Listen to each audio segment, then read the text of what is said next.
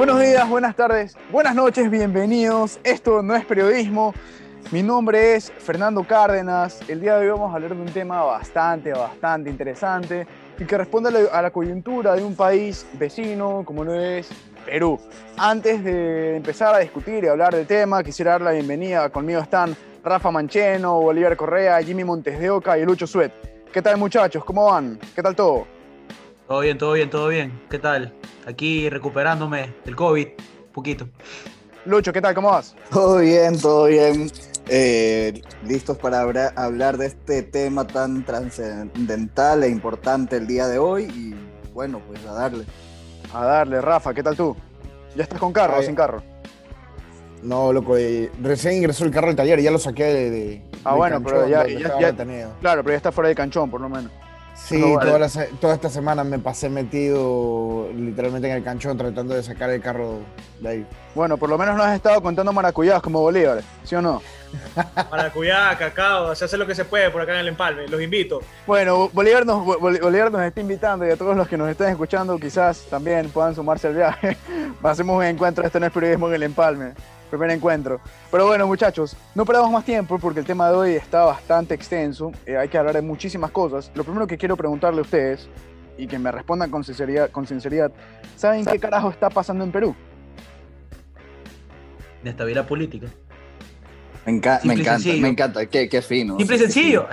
Hay que ser claro, ya, a ver. Yo dije que para hoy día había que decir mucho y hablar poco, así que está bien, Jimmy Lenin, está bien. Correcto, hay que ser claro. Rafa, ¿a ti qué te parece? ¿Sabes qué está pasando en Perú? O sea, ¿qué es lo que sucede con el gobierno? O sea, es crónico y es difícil lo que está sucediendo y a veces me pregunto yo si es que ellos realmente están preparados para seguir viviendo cambios de presidente tan repentinos. Ahí, aparte de que no, los presidentes que han venido y han estado, solamente uno tuvo mayoría popular, el resto ni uno. Ok. Ojo con eso. Bolo, ¿tú qué opinas? Es lamentable la situación que está viviendo Perú. Creo que nos debe chocar mucho. Es un país cercano. Es un país que querido en sí por el ecuatoriano y que tenemos problemas similares, tenemos problemas compartidos. Inestabilidad política, corrupción. Estamos sufriendo mucho por el COVID. Entonces, y sobre todo duele porque es un país que económicamente lo estaba haciendo mejor que el Ecuador. Nos puede servir hasta de ejemplo. Muchas empresas ecuatorianas se fueron al Perú, acuérdense. Entonces, verlo sumergido en este problema, no sé ustedes, pero a mí la verdad me duele como latino y como alguien que veía al Perú como un ejemplo, teniendo todos los problemas que tiene el Perú igual, pero que lo estaba haciendo mejor que nosotros. Sí, el Perú realmente tiene un problema político, no económico, eso es lo interesante. Y es bueno, de alguna forma, bueno, como todos los países de la región tienen problemas políticos, pero al menos en los temas económicos los separan bastante bien y los están llevando, por supuesto, mucho mejor que el Ecuador. Ahora, yo no quiero ser pesado, la verdad, y no quiero ser muy denso a este inicio del podcast, pero es necesario que entendamos el contexto histórico de lo que... Antes de pasar eso, solo agregar a la pregunta que hiciste, que en realidad es verdad, hay que aclararlo. ¿Qué ha pasado? En los últimos 5 años llevan por el 4.º presidente, si no me equivoco, Perú. Sí. Hay que agregar esa parte, por eso estamos mencionando mucho esto de inestabilidad política. Sí, totalmente, y lo más grave de todo es, sobre todo lo que se ha suscitado en las últimas 2-3 semanas, hemos tenido, el Perú, mejor dicho, ha tenido 3 presidentes, el presidente saliente Vizcarra, digamos, luego Manuel Merino, que renunció tras una semana en el poder. Y por último, el Congreso ha nombrado a Francisco Sagasti, otro legislador, como presidente del país vecino. Entonces, yo lo que les decía, y en verdad no quiero ser muy denso en el tema, pero para entender lo que sucede en el Perú, porque el problema definitivamente es político, ¿sí? Creo que vale entender qué es lo que ha pasado por lo menos desde 2016, ¿sí? Si nos vamos hacia atrás, podemos ver que, claro, que todos los presidentes anteriores en Perú han tenido problemas en cuanto a denuncias de corrupción. Por ejemplo, estuvo Alberto Fujimori del 90 al 2000, que fue condenado a 25 años por corrupción, también por homicidio. Más que nada, o sea, son los casos de lesa humanidad que le totalmente. A él. Luego, el resto sí han sido más por corrupción. Luego estuvo Alejandro Toledo del 2001 al 2006, que también es acusado de corrupción. fue arrestado en Estados Unidos y entiendo yo que está en el trámite de extradición. Está Alan García, que fue acusado de soborno también y que se suicidó en el año 2019. Luego estuvo Ollanta Humala del año 2011 al 2016, ¿okay? Que hoy en día está con libertad condicional y es acusado de lavado de activos. ¿Okay? Por otro lado estuvo el primer presidente del actual periodo, ¿sí? de Perú, Pedro Pablo Kuczynski, que actualmente está en arresto domiciliario, ¿okay? y tiene denuncias de lavado de activos. Y yo creo que ahí podemos empezar y podemos partir. Kuczynski fue removido del cargo luego de que se presentara una solicitud de vacancia. La vacancia es una figura que existe en la Constitución peruana. No sé si ustedes han escuchado este término y saben qué es. La vacancia. ¿Alguien se anima? Si no, está bien, no hay problema. No tengo entendido que el proceso de vacancia solo es una opción que lanzan hacia el Congreso para poner el puesto de presidente libre. En este caso, sacar al actual presidente, que si no me equivoco, tuvo dos Kuczynski, tuvo dos, y en la segunda fue que presentó una renuncia, no dejó de que llegaran a los votos. Tuvo dos Vizcarra, no Kuczynski, Vizcarra. Vizcarra fue el que tuvo dos, disculpen. Kuczynski también tuvo dos procesos, pero lo importante es Vizcarra, ¿sí? A ver, ¿qué es la vacancia, digamos? Para que todos lo tengamos claro antes de empezar a conversar sobre el tema. La vacancia básicamente es una solicitud del Congreso, ¿sí? La moción la puede presentar un legislador y es una solicitud, para verificar si el presidente está en condiciones de ejercer su cargo. Estas condiciones pueden ser físicas, pueden ser mentales, pueden ser morales. De hecho, Milagro Campos, que es una profesora de Derecho Constitucional, en una entrevista a la BBC decía que esta figura es muy ambigua, ¿sí? Porque puede ser usada en diversos escenarios, en diversos casos, desde una enfermedad hasta evaluar, por ejemplo, la autoridad moral para dirigir al país.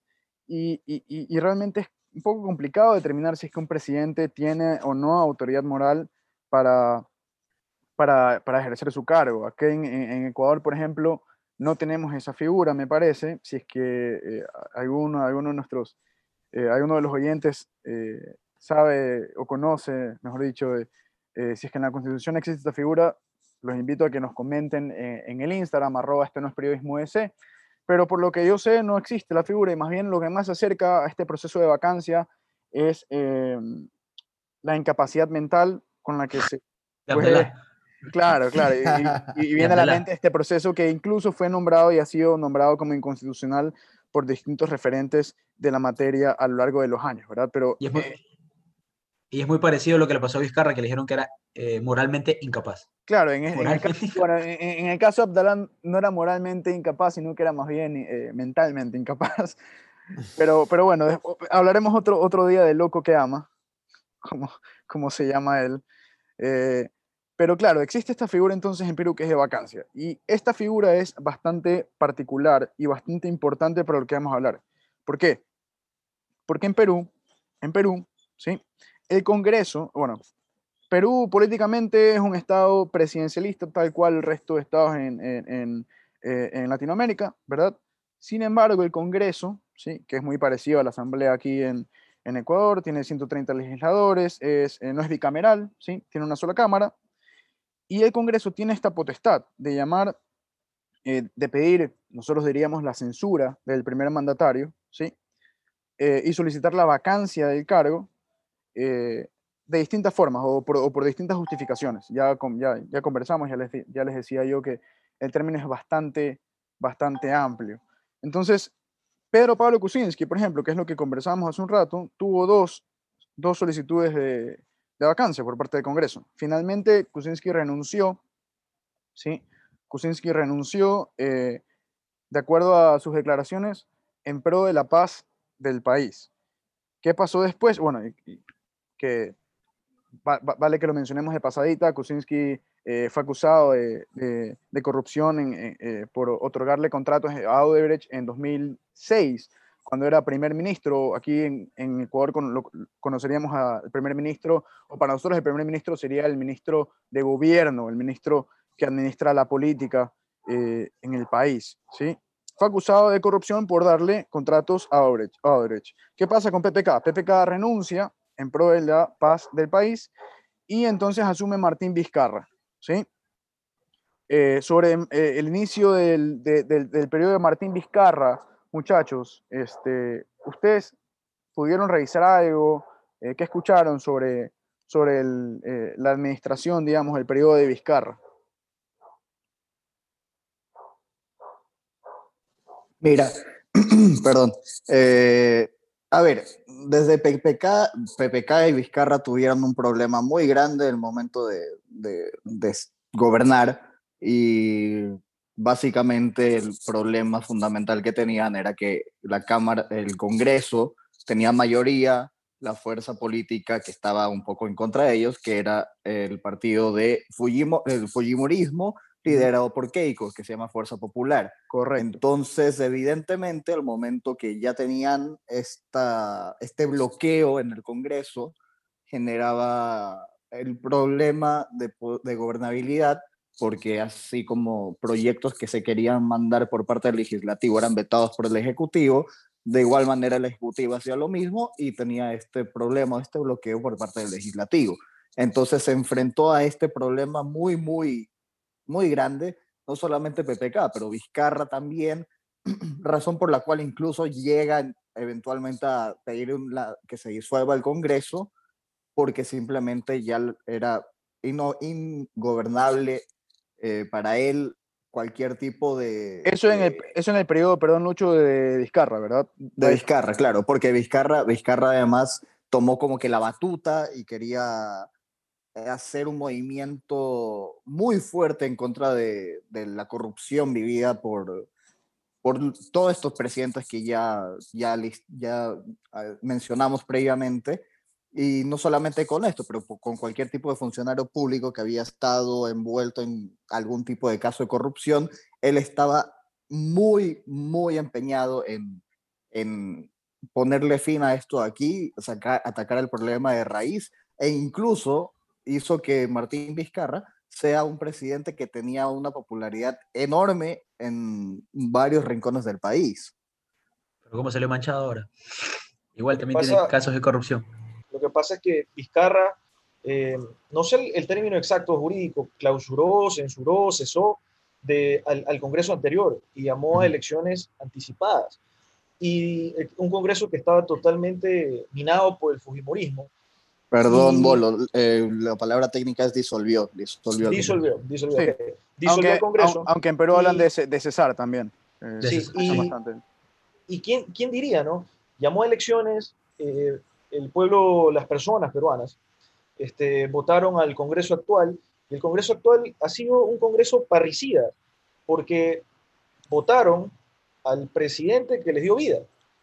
¿Cómo son las cosas, no? Eso es lo que mencionábamos, o sea, antes de estar grabando este podcast, mencionaba que, a ver, Vizcarra lanza, porque ya prácticamente ingobernable para él, pide elecciones anticipadas para volver a armar lo que es el Congreso, pero no tiene un partido, empezando por ahí, es independiente él. Ese comentario es súper válido, dale Jimmy, porque hacia allá yo. Ya, o sea, sin tener tú un partido, no tienes a alguien que ofrecerle al pueblo para tú tener un poder dentro del Congreso. O sea, prácticamente estás volviendo a lo mismo, a lo anterior. O sea, le estás dando vida a otras personas que muy probablemente te den la espalda porque no están dentro de tu partido político. Y al no tener ninguno, no vas a ningún lado. Perdonen que regrese, pero el comentario de Jimmy me obliga a hacerlo. Tengo que regresar al fin del gobierno de PPK. PPK enfrentaba una segunda solicitud de vacancia, y justamente él llega a acuerdos políticos, ¿sí? Fíjense ustedes, el 21 de diciembre del año 2017, si no me falla la memoria, ¿sí? El Congreso resolvió no aprobar, o por lo menos no se consiguió la mayoría para cesar al presidente o para declarar el cargo como vacante. El 21 de diciembre, el 24 de diciembre, el presidente PPK, el presidente Kuczynski, le otorga el indulto a Fujimori, ¿sí? El indulto a Fujimori, Alberto Fujimori, y esto causa obviamente una ola de reacciones, una decisión sumamente polémica, aparte de evidente, digamos, de las motivaciones de este indulto presidencial, lo cual, digamos, terminó de, para mí, hundirlo políticamente a PPK. Porque si hablamos de temas morales o temas, en este caso, incluso con crímenes de lesa humanidad, que un presidente tome una decisión con un trasfondo y una motivación tan evidente, sin duda iba a generar convulsiones sociales como lo causó. Ahora, 3 meses después, Kuczynski fue removido del cargo, asumió Vizcarra, como bien comentábamos, ¿verdad? Y los primeros meses de Vizcarra, por lo menos las primeras semanas, en Perú hubo un pacto de gobernabilidad, es decir, o no sé si llamarlo pacto de gobernabilidad, pero todos los sectores invitaban a una tregua, ¿sí? Una tregua en pro del país, en pro primero de la paz del país y luego también para que se pueda gobernar, porque era digamos, ingobernable el Perú en esos tiempos. Ahora, ¿qué es lo que hace Vizcarra? Vizcarra no cede en su motivación para combatir la corrupción y demás. Vizcarra no cede ante ciertas presiones del Congreso, sobre todo encabezadas por Keiko Fujimori, ¿sí? Por intereses políticos que nosotros en Ecuador los conocemos bien. En Perú el juego no cambia demasiado, es muy parecido, digamos, ¿okay? El juego político.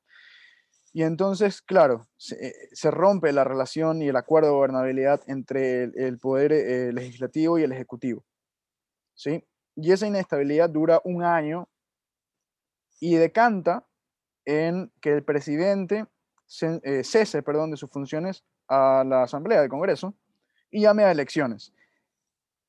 Eso no es lo más grave, sino que lo más grave es lo que decía Jimmy, que en ese proceso y en esa decisión de llamar a elecciones, junto con eso, el presidente Vizcarra decide no presentar candidatos, ¿sí? Es decir, para mí se suicida políticamente porque se queda sin representantes en el Congreso que de alguna forma lo puedan proteger. Rafa, ¿tú quieres decir algo? Sí, a ver, dentro de todo lo que ustedes están hablando, yo estoy muy de acuerdo con ustedes, sí, pero yo creo que hay algo más fuerte ahí.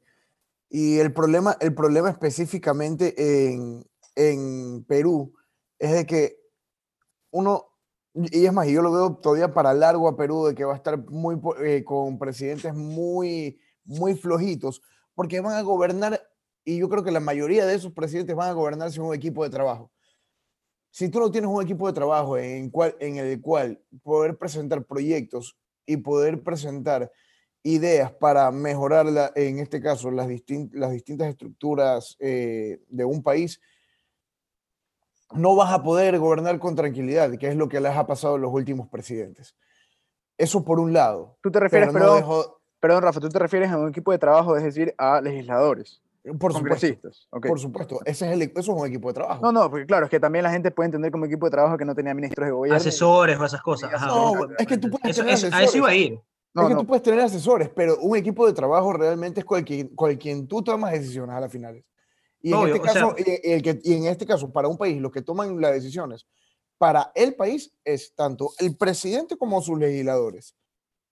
Claro, y si no tienes un apoyo dentro de la legislación, en este caso el Congreso, no vas a llegar a ningún lado. Exactamente. Por eso, está bien dicho la frase que dijo Fer. Fue un suicidio político, sí, prácticamente lo que hizo. Sí, así es, totalmente. Y ahora, pero hay algo más grave todavía, de que específicamente Perú viene teniendo ya, me parece, 6 presidentes que vienen complicándose la vida por temas de corrupción, que todo el pueblo peruano a un inicio venía tratando de liberarse de este tipo de robos o por lo menos como están acusados, que realmente es de corrupción y de lavados de activos, y cada presidente le sale peor que el otro. ¿Qué es lo que debe hacer Perú? ¿Hacia dónde va la salida de Perú? Totalmente, no, totalmente, y eso vamos ya, tú Rafa te adelantaste al punto final de la conversación, no queremos terminar tan rápido, pero no, por supuesto que tienes toda la razón y esperamos que Esperamos conversar, luego de repasar lo que ha pasado en estos 2 años, por lo menos, qué necesita hacer ese país. Nada más para que ustedes se fijen que el tema no es económico, sino político. Cuando asume Vizcarra el poder, la Bolsa de Valores de Lima cerró al alza. Y no solo eso, sino que el cambio de moneda del sol en comparación con el dólar fue el mejor en 18 meses. ¿Sí?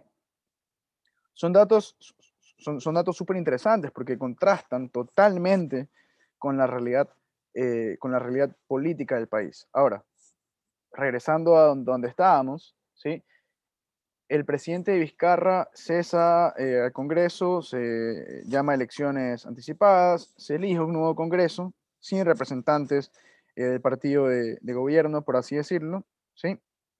Y este Congreso, digamos, unos dirán de manera ingrata, otros dirán que respondieron a lo evidente, digamos. Solicitaron en 2 ocasiones la vacancia, ¿sí? O por lo menos que se revise si es que realmente el presidente Vizcarra era capaz de ejercer su cargo como presidente. El segundo de estos procesos tuvo éxito y fue hace poquito, el 9 de noviembre, ¿sí? Con 105 votos se aprobó declarar la vacancia del cargo, ¿sí? Mucho más el mínimo. Claro que sí, mucho más. El mínimo, por si acaso, son 87 votos. Con 87 votos puede pasar, se aprueba, digamos, la moción de lo que se esté discutiendo en el Congreso peruano. En este caso fue con 105 votos que se aprobó declarar la vacancia del cargo. ¿Okay? No solamente declarar la vacancia, pero también nombrarlo a Manuel Merino como el presidente, que era presidente del Congreso, como... Claro. Cabe recalcar que si alguien se está preguntando por qué el vicepresidente, o en ese caso vicepresidenta, no asumió ahora porque ya había renunciado el año pasado. Exacto. Por ese caso. Exacto. Ahora, lo que muchos reclaman, digamos, es que al Merino asumir el cargo se rompe el orden constitucional en Perú. No solamente el orden constitucional, se rompe el orden democrático, porque sí, por lo menos es que se puede argumentar que Vizcarra sí fue elegido porque él sí fue vicepresidente de PPK. Entonces la gente totalmente eligió al binomio PPK-Vizcarra. Sin embargo, la figura de Manuel Merino fue algo impuesto, se lo podría decir, y esto de aquí, entre otros temas sociales que ya también conversaremos, hablando incluso sobre la educación, que tiene mucha polémica actualmente en Perú, creó todo lo que vimos este fin de semana en Perú y las protestas de los estudiantes y de la juventud peruana, que lamentablemente, como tú ya lo dijiste al inicio del episodio, no solamente evidenció protestas y abusos muy grandes por parte de la policía y los militares peruanos, pero también dejó 2 personas muertas. 2 menores, yo resalto eso, 2 menores de edad, que resultaron fallecidos producto de las protestas en Perú y de la represión policial. Totalmente, totalmente. Y el descontento social se da por 2 razones, ¿sí? La primera es que justamente es lo que decía Lucho, ¿no? Se rompe el orden democrático en un país tan inestable políticamente, ¿sí? Que incluso luego, cuando renunció Merino, se quedó sin personas que puedan, a través de una sucesión directa, asumir el cargo de presidente. ¿Por qué? Porque también el presidente de la Junta, digamos, de legisladores, ¿sí?, del Congreso, renunció esa misma semana. Es decir, no había, digamos, quien tome la batuta, ¿okay?, en el Poder Ejecutivo y tampoco en el Legislativo. Ahora, yo quisiera también recalcar otra cosa. Junto con el error, para mí, en mi opinión, un error garrafal, ¿sí?, de Vizcarra, no presentar candidatos a estas elecciones de emergencia, ¿sí?, para elegir nuevos congresistas, se presentaron 21 partidos políticos. ¿Okay? Se presentaron, y esto es algo súper importante, porque por supuesto que impacta de manera directa la gobernabilidad de un país. De esos 21 partidos políticos que se presentaron a las elecciones de congresistas, 10 partidos ganaron escaños en el Congreso. Entonces, es mucho más, y ustedes, claro, ustedes me dirán, pero ¿y eso qué tiene que ver? Es que yo justamente les iba a decir, y los invito a que traten de ponerse de acuerdo primero con dos personas sobre un lugar al cual quieren ir a comer, y luego traten de ponerse de acuerdo con 10 personas a ver dónde quieren ir a comer, y me cuentan en qué caso, digamos, deciden más rápido dónde quieren terminar la noche, digamos, dónde quieren cenar. Y justamente no, ese es... Prácticamente lo que quiere llegar Fer es como que si se le hubiese complicado a Vizcarra tratar con dos partidos políticos, es mucho más complicado que con 10. Eso es lo que prácticamente quiere decir, algo súper sencillo. Gracias, Jimmy. O sea, lo que yo iba con el ejemplo es a que sí es difícil ponerse de acuerdo en dónde quieren ir a comer. Imagínense ponerse de acuerdo con 10 partidos políticos en cuáles son las decisiones que un país tiene que tomar para salir de la crisis política, ¿sí? Y son 10 partidos políticos que representan distintos intereses políticos, vaya la redundancia. Claro, no es como acá que, digamos, en su momento Alianza País, que se llevó como 60 puestos dentro de la asamblea, y en cambio había otro que se llevaba 30, o sea, eran pocos partidos políticos, es mucho más tratable. Mientras más dividido, mientras más cantidad de personas hay en el pastel, más chiquito te toca tu pedazo. Sí, totalmente, totalmente, y lamentablemente no es un tema de... Claro, en política se tiene que analizar así, ¿no? En este caso, el pedazo del pastel serían los intereses, es decir, los acuerdos de gobernabilidad se basan en eso, en a quién le doy qué sector, o a quién le doy la administración de tal otro sector. Es decir, es muy complicado. Ahora, el presidente Vizcarra fue cesado, como les decía, el 9 de noviembre, asume Merino, ¿sí? Y yo quiero aquí terminar el primer bloque, ¿sí? Y cuando regresemos hablamos justamente de lo que ha sucedido en estas últimas 2 semanas. ¿Qué pasa con Merino? Primero, ¿quién es? Ya dijimos que era el presidente de la Asamblea, pero ¿cómo llegó a la Asamblea? Al Congreso. ¿Cómo llegó al Congreso? ¿Sí? ¿Cómo fueron sus 7 días en el poder? ¿Qué sucedió con las protestas? ¿A qué se deben las protestas?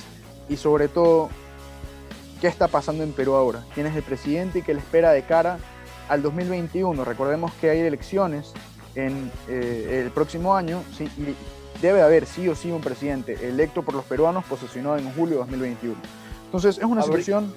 Solo una cosa, Fer, abril del 2021 habrá elecciones en Perú y vamos a estar muy atentos a esas elecciones.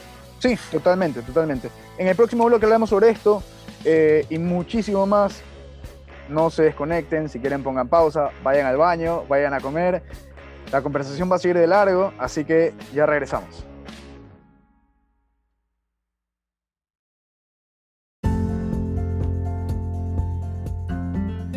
¿No sabes qué regalarle a tus seres queridos en esta Navidad?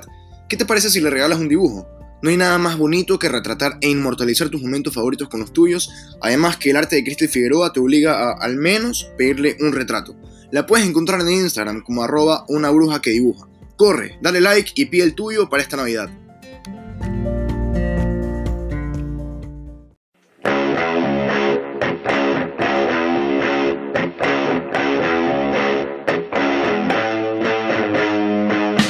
Estamos de vuelta. Este es un tema bastante interesante realmente. Nos quedamos en Merino. ¿Quién es el que fue presidente por 7 días de Perú? También fue presidente del Congreso. Lucho, ¿qué sabes de Manuel Merino? Para mí Manuel Merino fue, no sé, digamos que estuvo para cuidar el puesto, si se podría decir eso, porque es una persona, a mi parecer, poco preparada. Okay. Y lo más grave, porque se ha utilizado un adjetivo muy fuerte cuando se lo describe a Manuel Merino, que es un usurpador. Y decir usurpador ya son palabras graves, pero esto de aquí regresa al tema de el problema de cómo fue puesto en esta posición y cómo fue subido a la presidencia Manuel Merino. Lucho, ¿tú sabes con cuántos votos fue elegido Manuel Merino? Sí, con 105. No, 103. No. O sea, sí, en la asamblea, claro, en el Congreso, pero yo me refiero en la elección popular para el Congreso, ¿cuántos votos le dieron el escaño? No, para el escaño no sabría decir. Solo dejo este dato para que se den cuenta, ¿no? 5.000 votos colocaron a Manuel Merino en el Congreso peruano, ¿sí? Rafa, ¿qué opinión te merece Manuel Merino? Bueno, empezando por el dato que acabas de mandar, creo que Manuel Merino, bueno, ok, entró al Congreso y perfecto, se lo aplaudo, pero no es alguien que podríamos decir que es electo popular. Popularmente, en este caso Manuel Merino creo de que tuvo un vacío muy grande en su corta presidencia, que ni siquiera sabía cómo sentarse bien en el puesto. No sabía cómo manejar el país y simplemente de una u otra manera también terminó teniendo miedo de cómo manejar el país, y creo que por ese motivo también se da la renuncia a Merino. Si él asumió la presidencia, si él asumió el poder ejecutivo, en teoría algo tenía que tener en mente, y estuvo 7 días. ¿Por qué? O sea, me gustaría que argumentes un poquito más y te expandas en el tema de por qué crees que Merino no tenía idea de cómo manejar el Perú. O sea, creo que Manuel Merino llegó a la presidencia y se sentó, y cuando se sentó realmente se dio cuenta de que había un país que realmente iba a sufrir mucho y estaba sufriendo mucho, y más que nada por la salida que tuvo Vizcarra. Y todas las manifestaciones que estaban habiendo, no se le iba a hacer nada fácil para él la gobernabilidad. Y en este caso, él nunca supo cómo controlar tampoco las distintas marchas y bueno, creo que él buscó la salida sencilla, la salida más rápida, que fue por medio de la renuncia. O sea, para ti se fue por la puerta de atrás. Sí, totalmente. Creo que eso está clarísimo. Bolo, o sea, evidentemente se fue por la puerta de atrás, es que ya ni siquiera tiene camello. Totalmente. Ya no tiene nada. Quería que lo diga nada más. Bolo, ¿qué opinión te merece el expresidente de Perú? Bueno, que va a cobrar un sueldo, no de por vida ahora. No, el tema de Merino, yo creo, fue una presidencia de menos de 7 días, duró creo que 5 o 6 días, y que va a quedar muy marcada por las protestas sangrientas que se vieron en las calles, no solo de Lima, se vieron en las calles de Lima, de Iquitos, de Cusco, de Piura, de muchas ciudades del Perú. Él sacó a la policía a reprender a la mayoría de personas que protestaban pacíficamente, la gran mayoría. Habían algunos que, por supuesto, tiraban piedras, botellas, golpeaban a los policías, pero en su gran mayoría eran personas pacíficas, que los reprendían con gas lacrimógeno en plena pandemia. La mascarilla en plena pandemia. Yo creo que va a quedar marcado por eso. Fueron apenas 5 días, pero esas imágenes van a quedar asociadas a Manuel Merino de aquí, aunque pasen muchos años. Bolo, ¿tú crees que en un futuro Manuel Merino se pueda enfrentar a un juicio por crímenes de lesa humanidad? Sí, sobre todo porque en el Perú hay una justicia que funciona.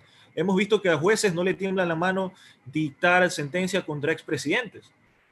Hay un amplio listado de expresidentes juzgados ya.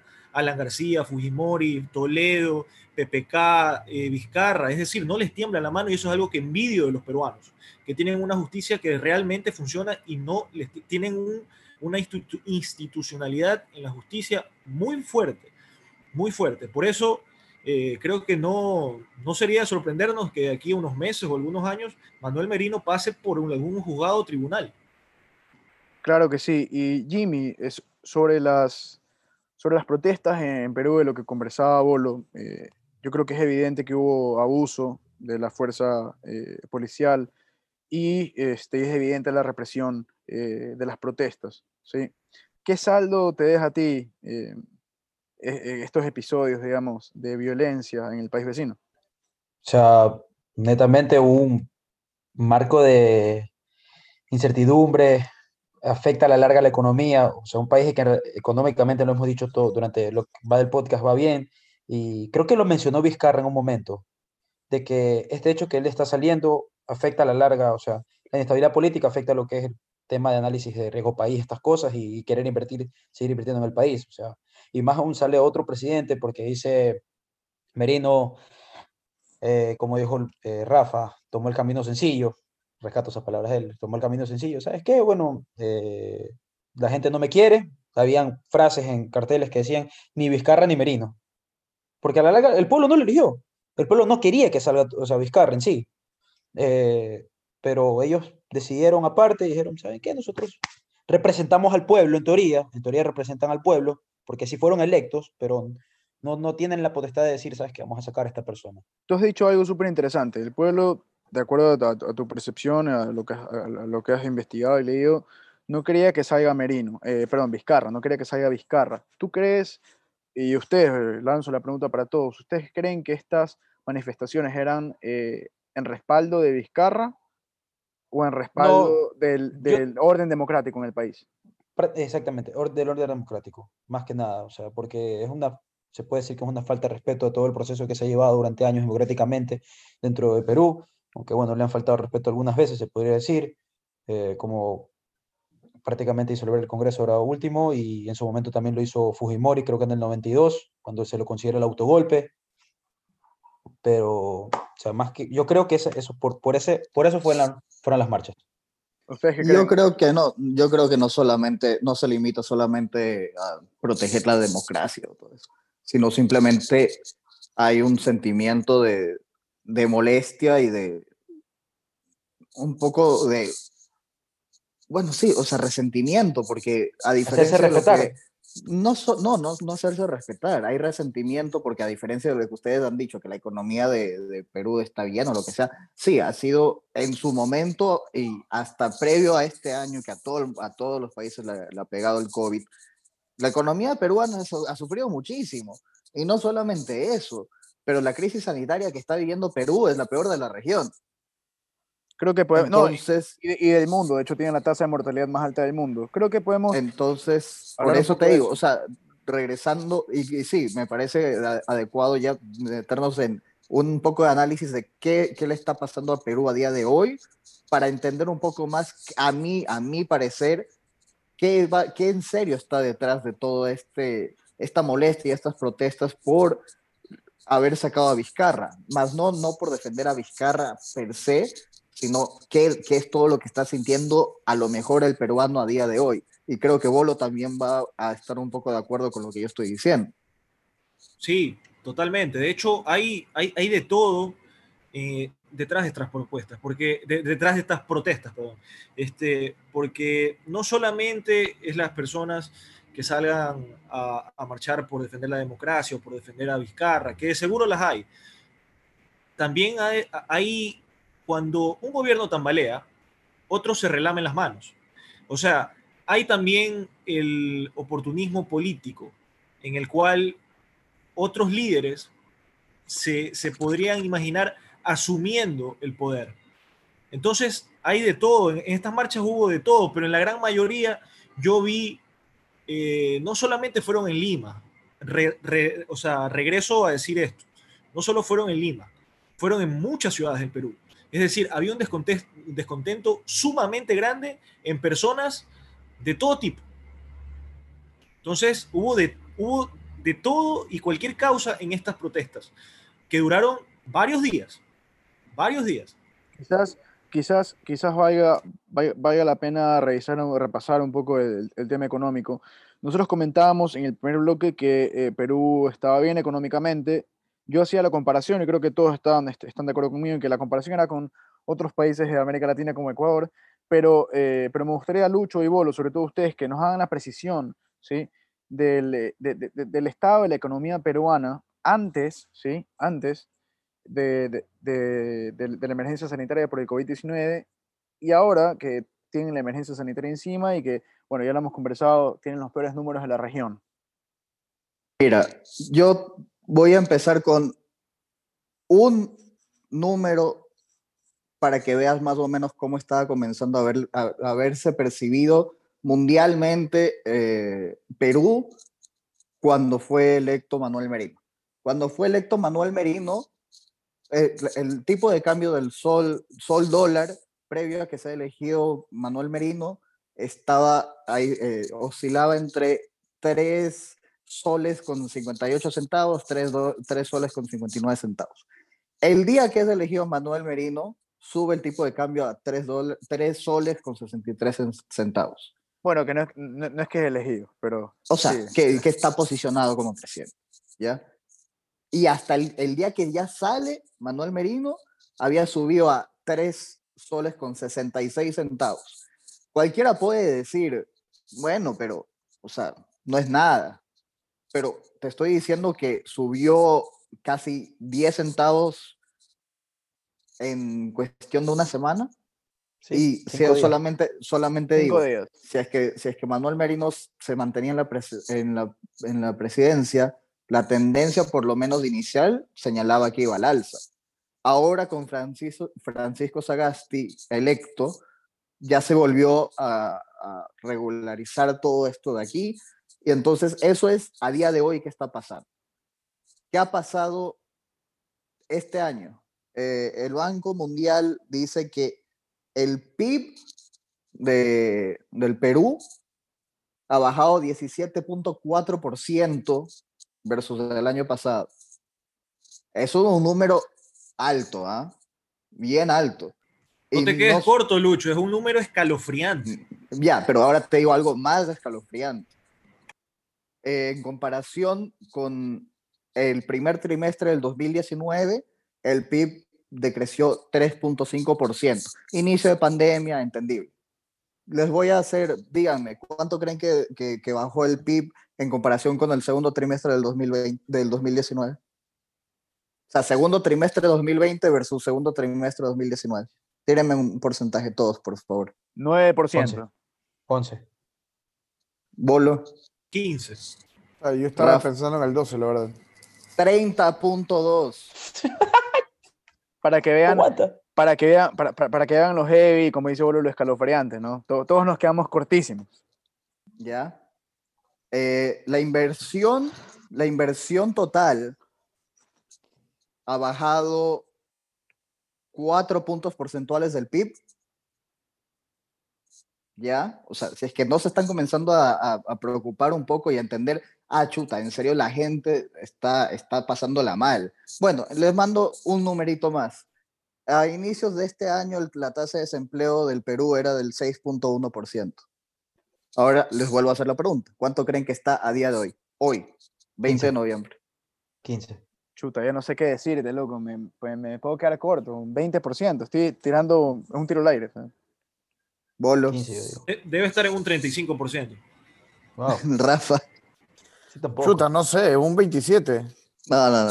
Sí, pues, el que estuvo más cerca fue Jimmy. Ustedes ya se fueron mucho. Sí, ya se probó la lámpara, sí. Pero, ya, pero o sea, igual 16.4%. O sea, igual es alto. También por esos números podías pensar también que te ibas por ese lado. Pero es muchísimo, yeah. ¿No? Pero es muchísimo. Sí, claro, o sea entonces... Pero voy a lanzar algo que, como que agregar a lo que está diciendo Lucho para que lo analicen como que en conjunto. Perú, como la BBC dio un dato que me gustó bastante. Dice que el 71% de la población económicamente activa de Perú vive de la economía informal. Es que eso vamos, porque si vemos, si da la cifra Lucho de 16% de desempleo, no quiere decir de que el otro 84% está empleado. Eso no significa eso.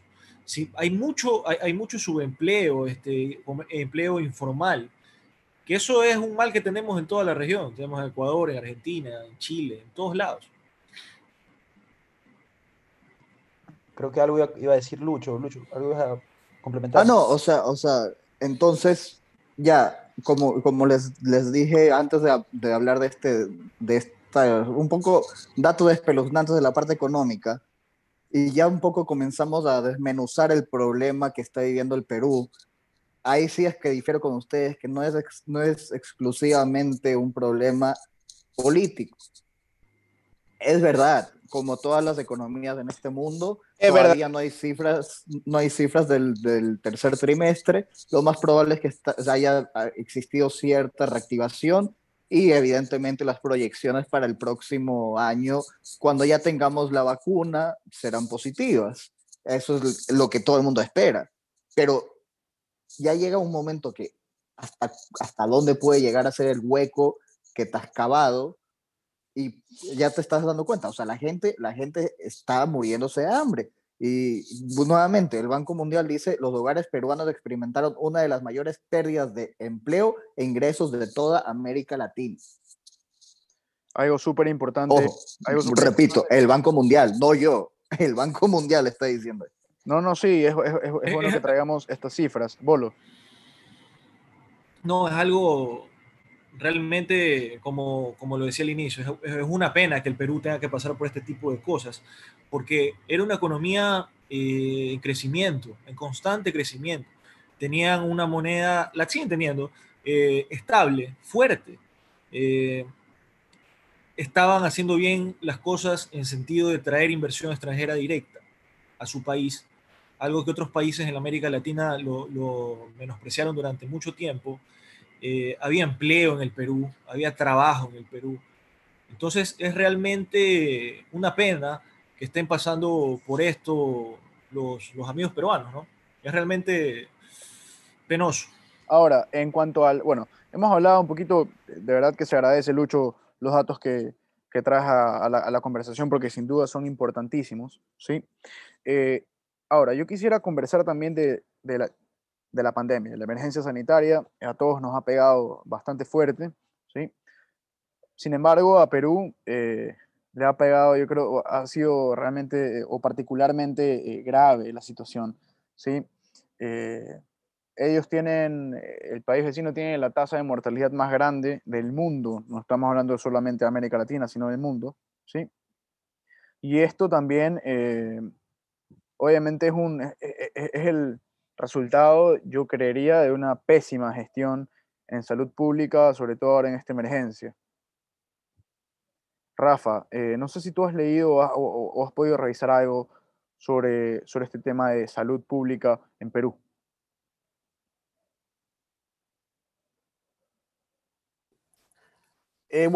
Con el tema de la salud y más que nada hablando del tema de COVID, es preocupante y estuvo más que nada Perú en su momento, estuvo entre los que tenía más casos en el mundo.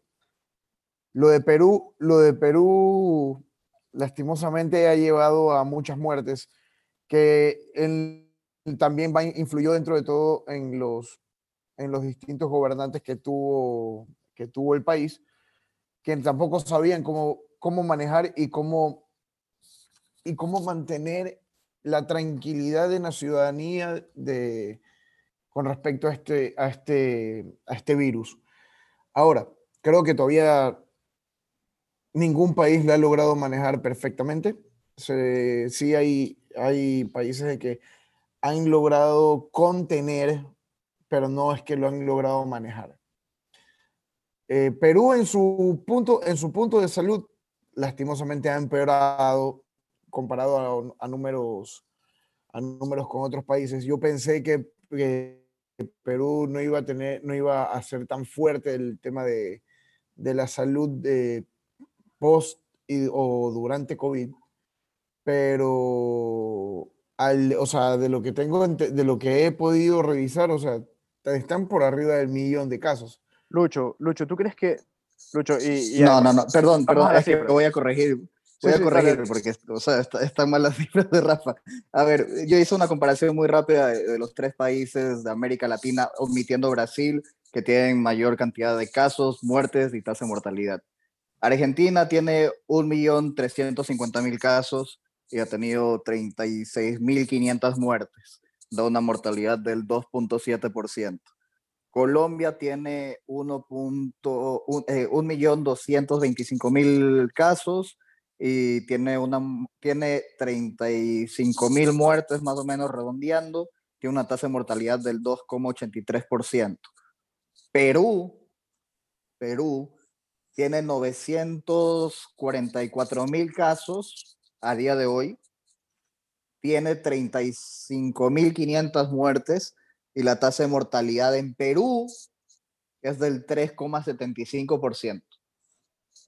Es mucho más alta. Yo justamente a eso iba. Le quería consultar al estadista del grupo.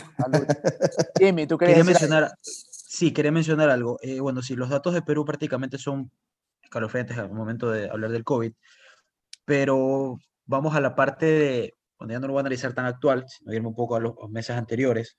Encontré un dato donde decía que al mes de mayo, porque se impresionaron bastante con el alza de números de contagiados en Perú, era porque Perú hasta la fecha de mayo había hecho 820.000 pruebas COVID, y por lo cual mientras más pruebas haces, muy probablemente te van a salir en su gran mayoría positivos, por lo cual, a comparación de otros países, tenía más que Brasil en ese momento, cabe recalcar, pruebas hechas, y Brasil, que es un país mucho más grande que en población que Perú.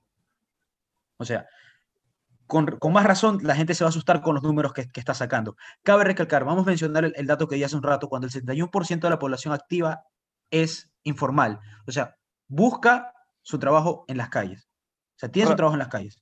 Totalmente. Tienes un 71% de personas que tiene este tipo de trabajo y vive de eso. ¿Cómo vas a mandarlos a las casas? O sea, es muy complicado. De ahí va otro dato que lanzó en ese momento la BBC.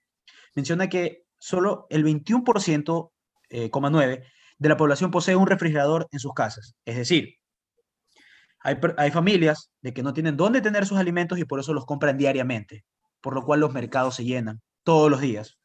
Con más va a ser un foco de contagio fijo, o sea, muy probable.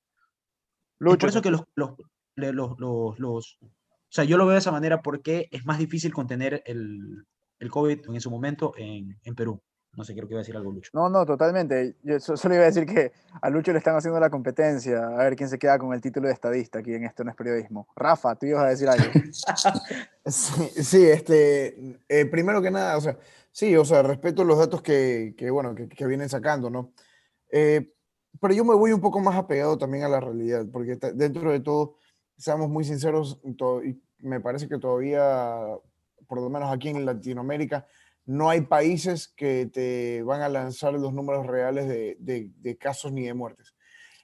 Aquí en Ecuador nos sorprendimos también cuando sucedió parecido, y muy parecido. Y en este caso, o sea, si tú te pones a conversar con la gente y con las personas de allá de Perú, los peruanos mismos te dicen de que no saben bien de dónde sacan y cómo creer esos números. Claro, pero yo doy una base de que por si acaso son, o sea, es un dato en realidad escalofriante, que el 71% vive de la informalidad, ya te da un decir de que por qué es tan mal.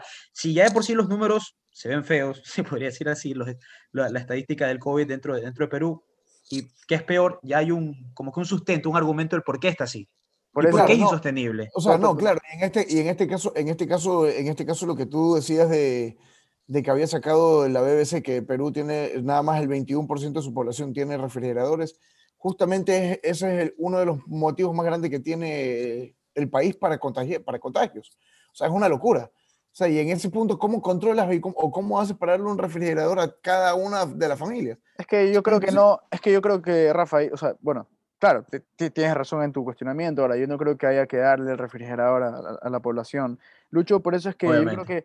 yo creo que Lucho traía este dato súper importante, que no es tanto el número de casos, sino el ratio, o sea, la tasa de mortalidad. Y claro, lo que dice Rafa tiene bastante validez, es decir, esos son los datos oficiales, ¿no?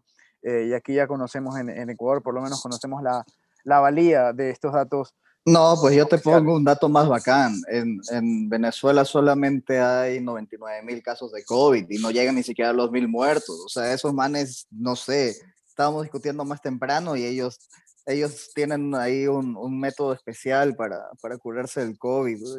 Ellos ya están del otro lado. Ya tienen la cura. No, totalmente. Acuérdate que el gobierno ya se les tira encima a los ciudadanos, loco.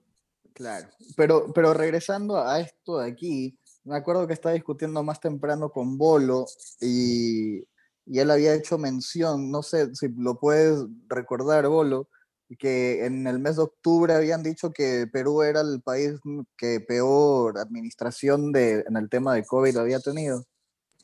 Sí, Perú, el tema de COVID tuvo ese récord lamentable, un récord lamentable de ser el país que peor manejaba la crisis en el mundo, porque tiene el mayor número de muertos con relación al millón de habitantes.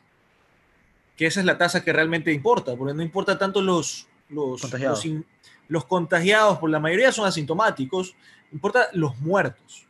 Esa cifra es la que hay que ver, y la que hay que... Con el tema de las pruebas, la gran mayoría de pruebas del Perú eran pruebas rápidas que se hacían. No eran pruebas PCR. Entonces, el Perú llegó a estar en un momento sumamente complicado y feo del COVID, que aún no pasa. Aún no pasa. Y el presidente Vizcarra, en ese tiempo, el presidente Vizcarra, no lo supo manejar bien, porque encerró a la gente a sus casas, a un confinamiento total, para poder salvarlos del virus. Pero ahorita, ¿quién los salva de la pobreza? Lucho acaba de dar las cifras.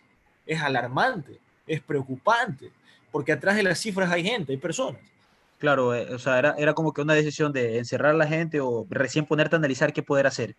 Es que, a ver, Perú dentro de todo también... Para ayudar a todos. Perú dentro de todo también reaccionó muy tarde al momento de solicitar de que se pueden hacer las pruebas PCR dentro del país. Y en este punto Perú aguantó a lo que más podía, y fue cuando ya se le vino el boom, o sea, ya fue desastroso. No pudo hacer nada tampoco, o bueno, no, sí pudo hacer Vizcarra, no lo quiso hacer, es otra cosa. Totalmente, y justamente de lo que hemos conversado bastante del tema político, hemos conversado bastante también del tema económico, y por supuesto no podemos dejar de lado la emergencia sanitaria por el COVID-19. Yo creo que, resumiendo estos tres puntos, la gente ha salido a las calles a manifestarse porque reconoce, es mi lectura del caso peruano, reconoce que hay quizás otras cosas más importantes, no sé si importantes, pero urgentes, ¿sí? Hay otras cosas más urgentes que debatir, discutir o pelear por intereses políticos, ¿sí? Y yo creo que justamente eso esa es la motivación que ha encendido las protestas sociales en Perú, que valga la redundancia, porque ya lo hemos conversado hasta el cansancio, han sido pacíficas. Es decir, la gente ha salido a las calles de manera masiva. Yo creo que todos estamos de acuerdo, no solo nosotros cinco, sino también quienes nos están escuchando, y quienes han sido bastante, lo suficientemente generosos como para acompañarnos hasta este momento de la discusión. Las protestas en Perú han sido masivas, y yo creo que responden no solamente a la inestabilidad política causada por una clase, digamos, tanto en el Congreso como en el Poder Ejecutivo, lamentable, ¿sí? Embarrada, por no decir bañada, de casos de corrupción, sino que también la gente se encuentra en sus casas sin una salida aparente, sin una mejora, y sin siquiera saber qué es lo que va a suceder de aquí en adelante. Hoy en día el presidente, estamos grabando esto por si acaso, estamos grabando hasta el 20 de noviembre, al día de hoy el presidente es Francisco Sagasti, ¿verdad, muchachos? No sé si alguien tiene el perfil de este legislador, hasta ahora un poco desconocido. Francisco Sagasti es una persona, es un agrónomo, es doctor en su área, es un escritor, es un intelectual. A mí me parece que el Perú está en buenas manos, por lo menos hasta abril del 2021, que son las elecciones, y de ahí se posiciona, creo que en julio, ¿no? El siguiente presidente va a estar en buenas manos. Un perfil muchísimo mejor que el de Merino, sin lugar a duda. Sin lugar a dudas. Francisco Sagasti. Hay que también mencionar algo, o sea, el man es PhD de Wharton, o sea, no es ningún fifiriche, o sea, él es una persona, por lo menos en papel, mucho mejor preparada. Bueno, acá tuvimos un presidente que en papel era, por 10 años tuvimos un presidente que en papel era maravilloso, pero sí. Yo no sé quién lo veía maravilloso. Sí, porque en realidad no es que... resultó escondiéndose en un ático ese man. Yo solo digo lo que el papel dice, digamos. Tenía que venir el respectivo saludo al loco del ático, así que todo bien. Sigamos con el tema. Todo bien con Rafa. Pero no Rafa Mancheno, no Rafa Mancheno, por si acaso. Oye, yo creo que Sagasti tiene chance para, por lo menos... si es que se permiten las cosas, si es que el pueblo peruano lo permite también, porque sigue resentido con todo el derecho del caso, por lo menos hacer una buena transición para lo que venga en elecciones y posterior posicionamiento del futuro presidente. Pero veamos, pude apreciar y vi hoy el noticiero de Jaime Bayly que hizo el día lunes, y bueno, él detesta con pasión a Vizcarra. Manuel Merino dice que ok, pero con Sagasti dijo que cree que de los tres es el que mejor perfil político tiene, así que veamos. Igual la opinión de Jaime Bayly creo que es bastante importante. A ver, yo también... Respetable, mejor dicho. Vi lo de Jaime Bayly, me pareció muy bueno, muy, pero muy bueno. Ahora, pero yo sí le veo una falla que la tiene ahí Sagasti. ¿Dónde está su vicepresidente? No hay. Y tu vicepresidente es clave dentro de todo para tener un equipo de trabajo bueno. Yo creo que va a ser cuestión de días hasta que se restablezca el orden en el Poder Ejecutivo y también en el Legislativo, porque recordemos que el Legislativo tampoco tiene un titular actualmente. No, yo creo que muy probablemente no haya vicepresidente aquí hasta que ocurran las elecciones, porque Vizcarra estuvo un año sin vicepresidente. O sea, muy probablemente siga así. Es un tema para discutir. Aquí cerramos el segundo bloque. En el tercer y último bloque vamos a conversar sobre las conclusiones, ¿sí? Y aquí, bueno, vamos a dar nuestras opiniones, yo creo, porque de datos ya hemos dado un montón, pero vamos a hablar sobre qué es lo que, a nuestro parecer, necesitaría Perú para que en el próximo periodo, y ojalá en los próximos periodos, en los próximos años, tenga un gobierno mucho más estable y sobre todo mucho más llevadero. Por favor, no se vayan, les prometemos que esto se acaba pronto. Esto no es periodismo, ya volvemos.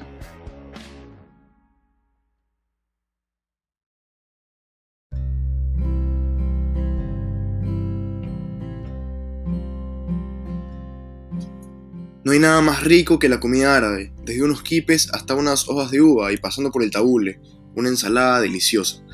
No te quedes sin probar lo mejor de la cocina palestina. Pídela en Beyala, Ecuador. Los puedes encontrar en Instagram como @beyala.es.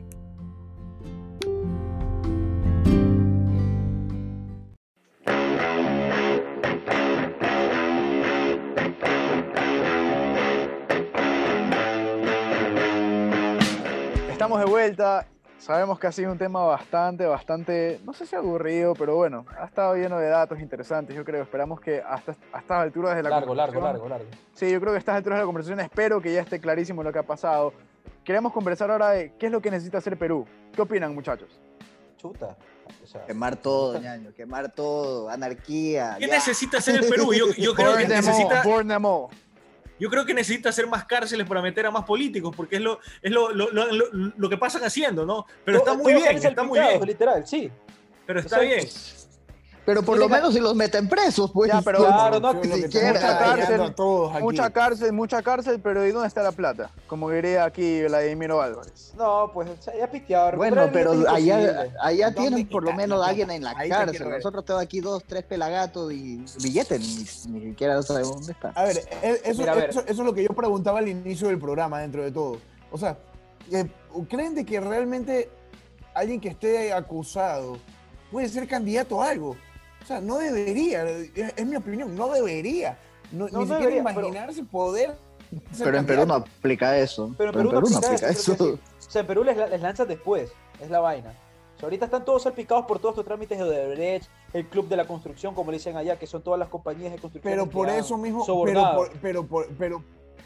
mismo, si tú ya los tienes, condenados después, y los manes están el pueblo peruano, porque cierta parte del pueblo peruano está exigiendo de que vuelva a Vizcarra después de que ya está condenado. ¿De qué hablamos, pues, hermano? No está condenado.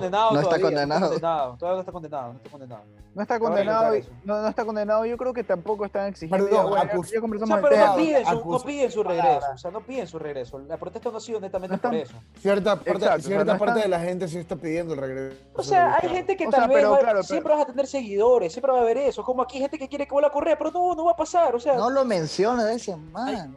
Hay gente que pide que regrese Fujimori también en Perú, ¿no? O sea, hay de todo. Hay de todo. ¿Por qué se mató a Alan García? O sea, hay absolutamente de todo. Yo creo que con la pregunta que dijo Fer, que es lo primero que debe hacer el Perú, es tratar, y cualquier nación para poder comenzar a salir del bache, es tratar de controlar esta puta enfermedad. Yo creo que es lo primero que hay que tratar de para poder comenzar a resurgir, es controlar este puto virus.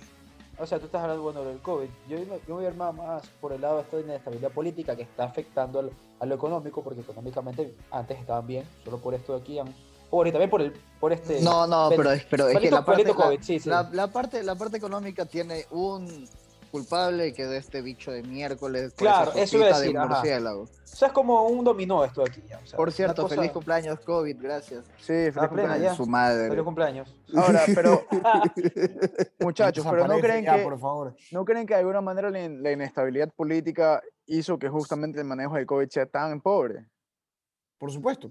Claro. O sea, la falta de decisiones, de buenas decisiones en el gobierno te va a dar muchas consecuencias. En este caso, las consecuencias de COVID fueron garrafales. Sobre todo falta de liderazgos. Es decir, no hubo un liderazgo firme en el Perú. Teníamos un presidente... Bueno, tenían un presidente que en la segunda semana de cuarentena dijo de que el Perú tenía una progresión aritmética. Es decir, que cada día se aumentaba lo mismo. Es decir, si tenías el día 1... 5 contagiados, al día 2 vas a tener 10 contagiados. Eso suena, y así. Eso suena. Entonces, que no era exponencial. Entonces, no hubo, y tampoco estaban juntos todos los líderes, algo que también pasó en el Ecuador. Acordémonos cuando pasó esto de que la Cintia con Otto estaban peleándose, que Lenín, o sea, no les interesaba para nada el país. No solo hablar de los ejes, o sea, también por la interrupción, Bolo, o sea, sino también mencionar, digamos, el ministro de Salud en Perú hubieron 4, o sea, en teoría 4. O sea, hubieron 3 personas, pero en cuatro diferentes momentos. Estuvo primero Víctor Zamora. Sí, al inicio de la pandemia, después estuvo Pilar Macetti. Como subió Merino como presidente, se fue Pilar porque dijo que no iba a estar, ahorita es un nuevo presidente y que no quería seguir en el proceso. Como renunció ahora Merino, volvió Pilar Macetti y dijo, sí, ¿sabes qué? Bueno, regreso, como que si fuera la gran cosa. O sea, yo creo que hay que poner los puntos sobre las íes. Aquí yo creo que la gente se cansó y está cabreada de que por sobre los intereses del pueblo peruano, odio la palabra pueblo, pero bueno, de los ciudadanos peruanos, ¿sí? Y que en este caso es, como decía Bolo, salir de este puto virus, se han puesto intereses políticos. Ahora, mi pregunta es, ¿qué tiene que hacer Perú para que esto no vuelva a pasar? A mí me parece que el Perú tiene que comenzar a trabajar en hacer los partidos fuertes, pero no todos los 21 o 22 que tiene. Tiene que tener líderes realmente fuertes y tiene que comenzar a crear filtros para que estas personas que quieren llegar al poder no caigan en la tentación de corromperse, de robar, porque está diseñado tanto el Estado peruano como el Estado ecuatoriano, como el Estado argentino, como cualquier Estado de Latinoamérica, está diseñado para ir a robar. Eso es lo que nosotros no entendemos, porque si tú en tu casa...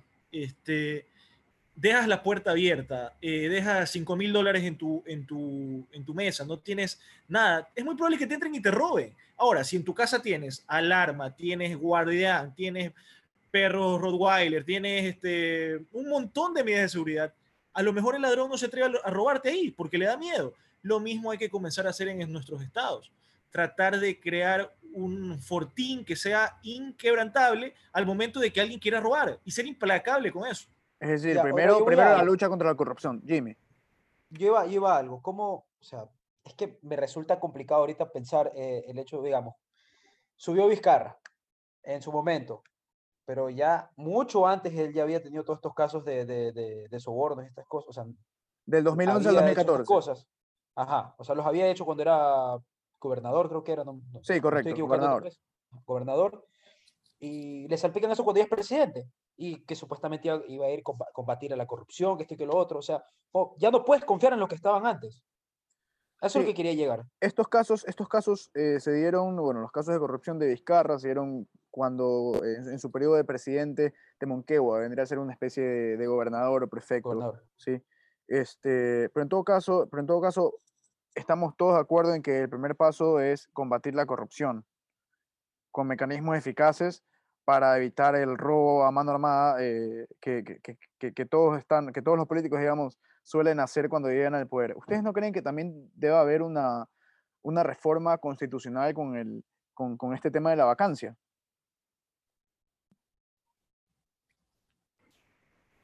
Debería de ser, o sea, creo que eso es algo que te lo debería contestar alguien apegado al derecho. Pero evidentemente el término es muy ambiguo y es muy fácil votar a un presidente en el Perú. Yo me quedé asombrado. Fue, tiro, nos reunimos, votamos, chao Vizcarra. Algo sumamente fácil. No sé si eso sea bueno o malo, yo creo que es malo, porque es que tenga tan poca estabilidad el sistema político y democrático no es bueno en ningún lado. Para mí no debería existir eso, la verdad. No debería ser así nomás. No, y no tienes que... No puede ser ambiguo. O sea, las cosas son como son y ya está. No deberías de dejar a interpretación de... Es moralmente incapaz. A ver, pero... ¿De qué pues? O sea, ¿cómo te pueden votar por ser inmoralmente capaz? Moralmente incapaz. O sea, no lo encuentro. O sea, eso es lo que no entiendo. Ya. Es que definitivamente todos allá son moralistas, entonces... O sea, pero más allá de que las personas sean o no sean moralistas, es lo que decía Lucho, o sea, ¿cómo determinas que alguien es moralmente incapaz? Es lo que conversábamos justamente en el podcast pasado, o sea, ¿quién determina quién es capaz moralmente para ejercer un cargo público, sobre todo la presidencia de la República? Sí, yo estoy de acuerdo, yo concuerdo con Bolo en el tema de la corrupción, yo creo que esa es la gran necesidad, ¿sí? O la gran tarea pendiente, no solamente en Perú, sino que también en toda la región. Tenemos como caso cercano Ecuador, lo vivimos todos los días, ¿sí? Yo creo que ahí es donde realmente se tiene que corregir, hay que buscar mecanismos, digamos, para evitar que estos casos se sigan dando, no solo que se sigan dando porque se van a dar, sino que justamente para que los organismos de control puedan detectarlos a tiempo. En arca abierta hasta el justo peca, dice el dicho, ¿verdad? Ahora, para las elecciones que serán, Bolo, tú nos decías en abril, ¿verdad? La posesión va a ser en julio, ¿ok? Al presidente que le toque va a asumir un país cargado de problemas políticos, problemas económicos, problemas sanitarios. ¿Qué hacer con Perú? ¿Cómo saber que esta persona que va a ganar las elecciones, que no sabemos quién es, pongamos que va a ser Bolívar Correa, ya que tiene doble nacionalidad, de acuerdo a lo que nos ha dicho? Peruano. ¿Quieres Domínguez? Ah, no soy colombiano. Ese colombiano, no le encanta. Peruano. No me molestaría, la verdad. Le tengo un cariño especial al Perú, pero no soy peruano. ¿Pero qué? Mira tú, ¿qué? Lo que uno tiene que enterar. Bolo, imagínate que tú, imagínate que tú sales elegido como presidente del Perú. ¿Qué harías? ¿Qué haría? Pediría que el Congreso me cese. No, mentira. O sea, a ver, lo primero que hay que hacer, yo creería que es tratar de controlar la enfermedad. Sorry que juega con eso, pero es tratar de controlar la enfermedad. Ya están vacunados. Mentira, tú lo primero que harías debe hacer una chupa, no seas mentiroso. Claro. Este man aplicaría la de Machi y Rafael haciendo la chupa con Miguel Bosé.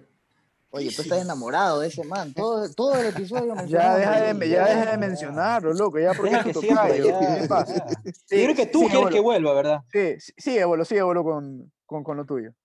Sí, tratar de controlar el virus. Ya hay vacunas disponibles. Tratar de sellar algún contrato de compra, o sea, con esta. O sea, ¿tú crees que para julio del próximo año tal vez siga este problema así como está? ¿No crees que ya tal vez hay una cura para marzo? Sí. O sea, ya dijiste que hay vacunas disponibles ahorita. Pero sí, yo trataría, lo primero que trataría de hacer es contener el virus a través de esto que te digo, de las vacunas. Es lo único realmente que te da esperanza, ¿no? De que pare por fin esta pesadilla.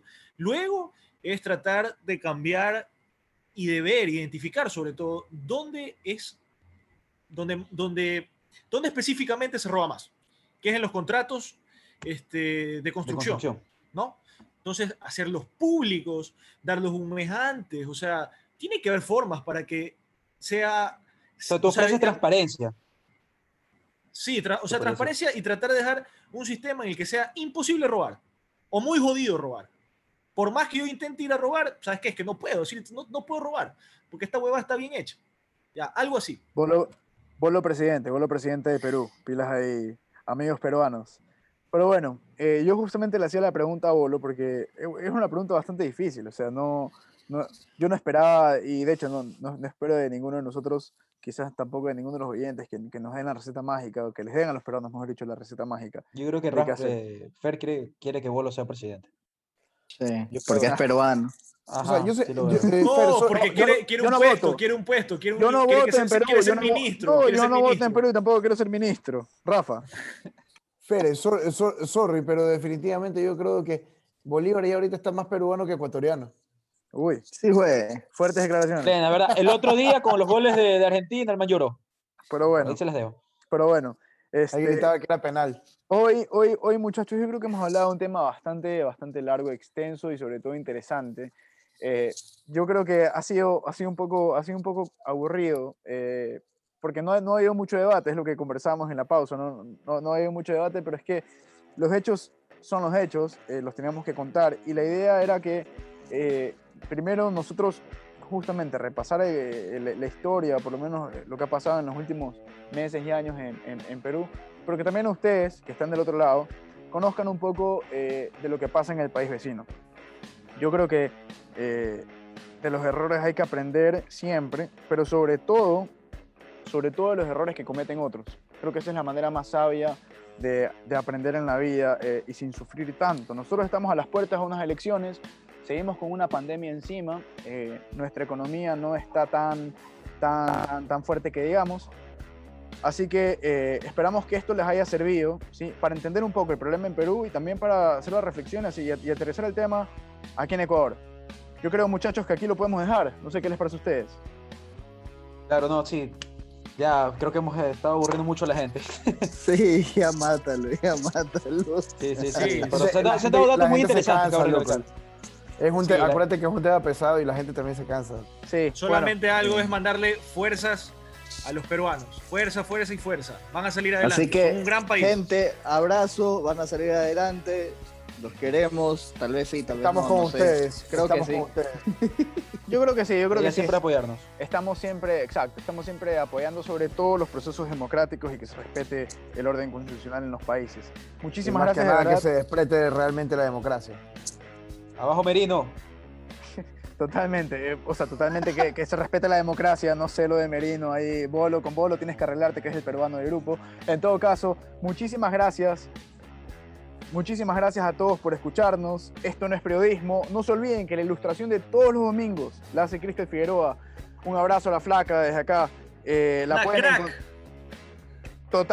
pueden encontrar en Instagram como @unabrujaquedibuja. Ella es la responsable de que nos veamos tan bien en Instagram y que con un solo dibujo quizás puedan entender de qué se trata la conversación del día de hoy. Todas las semanas vamos a tener un nuevo podcast. No se olviden también la entrevista con Sofi Suet, disponible en YouTube. Es la entrevista mensual. Estuvo muy buena, conversamos de temas bastante interesantes y sobre todo sobre Rappi Ecuador. Muchísimas gracias a todos por seguirnos. Solo la última cosa. Se viene una sorpresa muy interesante acerca de este tema. Estén pendientes, con esto no es periodismo. Así es.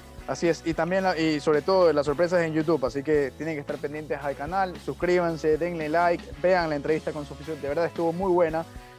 Como les decía, esto no es periodismo, nos pueden encontrar en Instagram como @estonoesperiodismoec. Esperamos que nos dejen sus comentarios, qué tal les parece este tema, cuáles son las soluciones que ustedes propondrían para el Perú, y sobre todo, cuáles son los temas que quisieran tratar en un próximo podcast. Mi nombre es Fernando Cárdenas y nos vemos la próxima semana. Gracias, chao.